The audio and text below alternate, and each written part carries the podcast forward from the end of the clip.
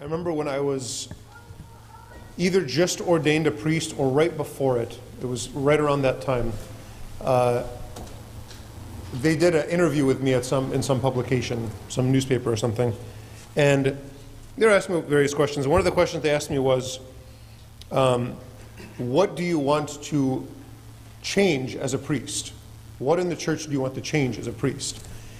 And uh, I already didn't really like the person that was interviewing me, and that really annoyed me. Because in my, in my mind, I was like, I'm going to, I need the church. I'm the one that needs the church. The church needs to change me. I'm not going to march in on my first day as a priest and think, oh, this is what has to change, this and this, this is what everybody's doing wrong. And even if there are problems, okay, there's problems. I don't have problems. And all, all this was happen, happened in my head, and I kind of gave a more polite answer than that, as I, I, I try to do um, as much as I can. And I, I think about that a lot, where, where on the one hand, we are in need of teaching, we're in need of the sanctification that the church offers us, um, we're in need of the leadership that the church offers us. Um, but on the other hand, we are all baptized. And through baptism, we are given a share in the mission of prophecy of Christ Himself. So, on the one hand, my, my attitude was right. On the other hand, her question was right too. There was something right about it. Because on the one hand, yes, I'm in need of the church, I'm need, in need uh, to receive.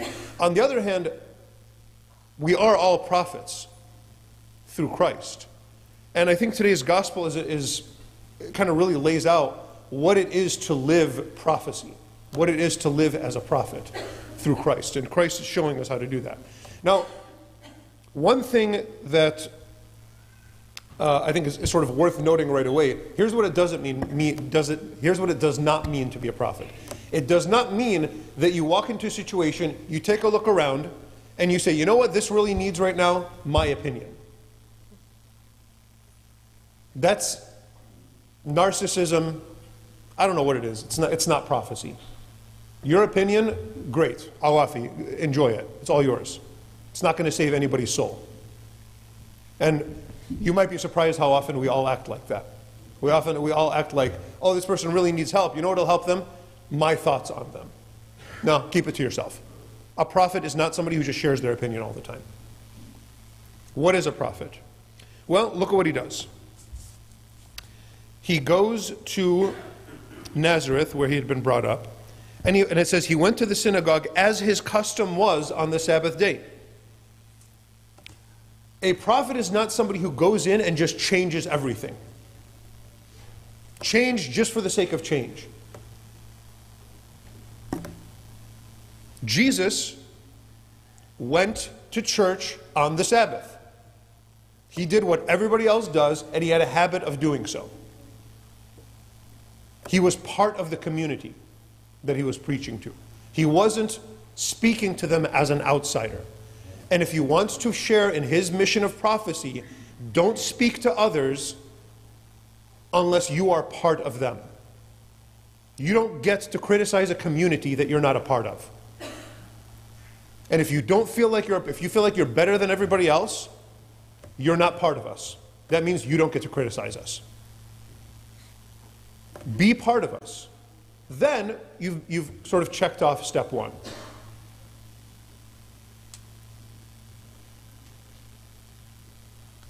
In the end, that means you don't get to criticize somebody unless you care about them.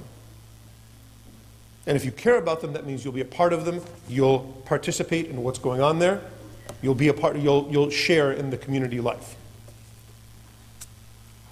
However, it's not just that. Okay, now that I'm a part, now I get to say whatever I want. Now I get to criticize whatever comes to my mind that bothers me. Now I get to be a prophet. No. There are specific topics. Look at when Jesus opened the scripture, he opened the prophet Isaiah, the Spirit of the Lord is upon me. Because, because, how do I know the Spirit of the Lord is upon me? Because he has anointed me to preach good news to the poor. He has sent me to proclaim release to the captives, recovery of sight to the blind, and to set at liberty those who are oppressed. That's prophecy. Prophecy is you give good news to the poor who don't ever hear good news. You release those who are captive to the degree that you're able. You give sight to the blind. Various, there's a lot of different ways to do that. And you give liberty to those who are oppressed. What does that mean? It means a prophet looks for the people that are weak, that are in need, and helps them. A prophet doesn't help himself. And when we speak in annoyance, we're helping ourselves. When we speak, though, and this is where the actual act of prophecy happens. When my zeal is inflamed, not because I've been hurt, but because I see somebody else who's being hurt, then I start to talk. And I talk boldly.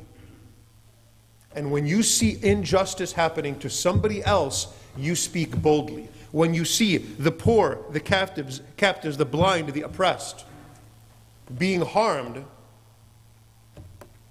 even if it's built into the system, even if everybody is doing it, it is your job as a baptized member of the church to speak up,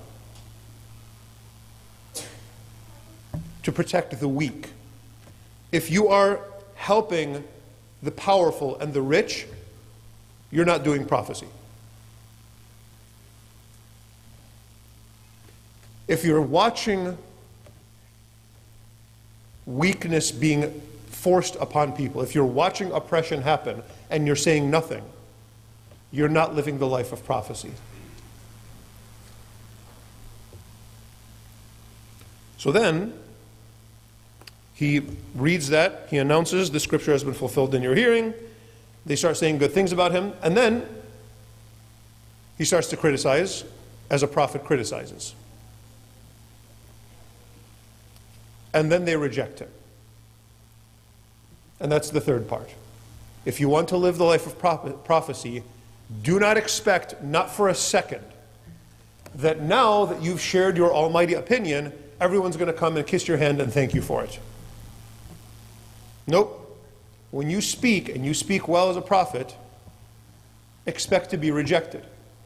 Expect to be thrown down a hill. Now, it is worth saying just because people don't like you doesn't mean you're actually a prophet.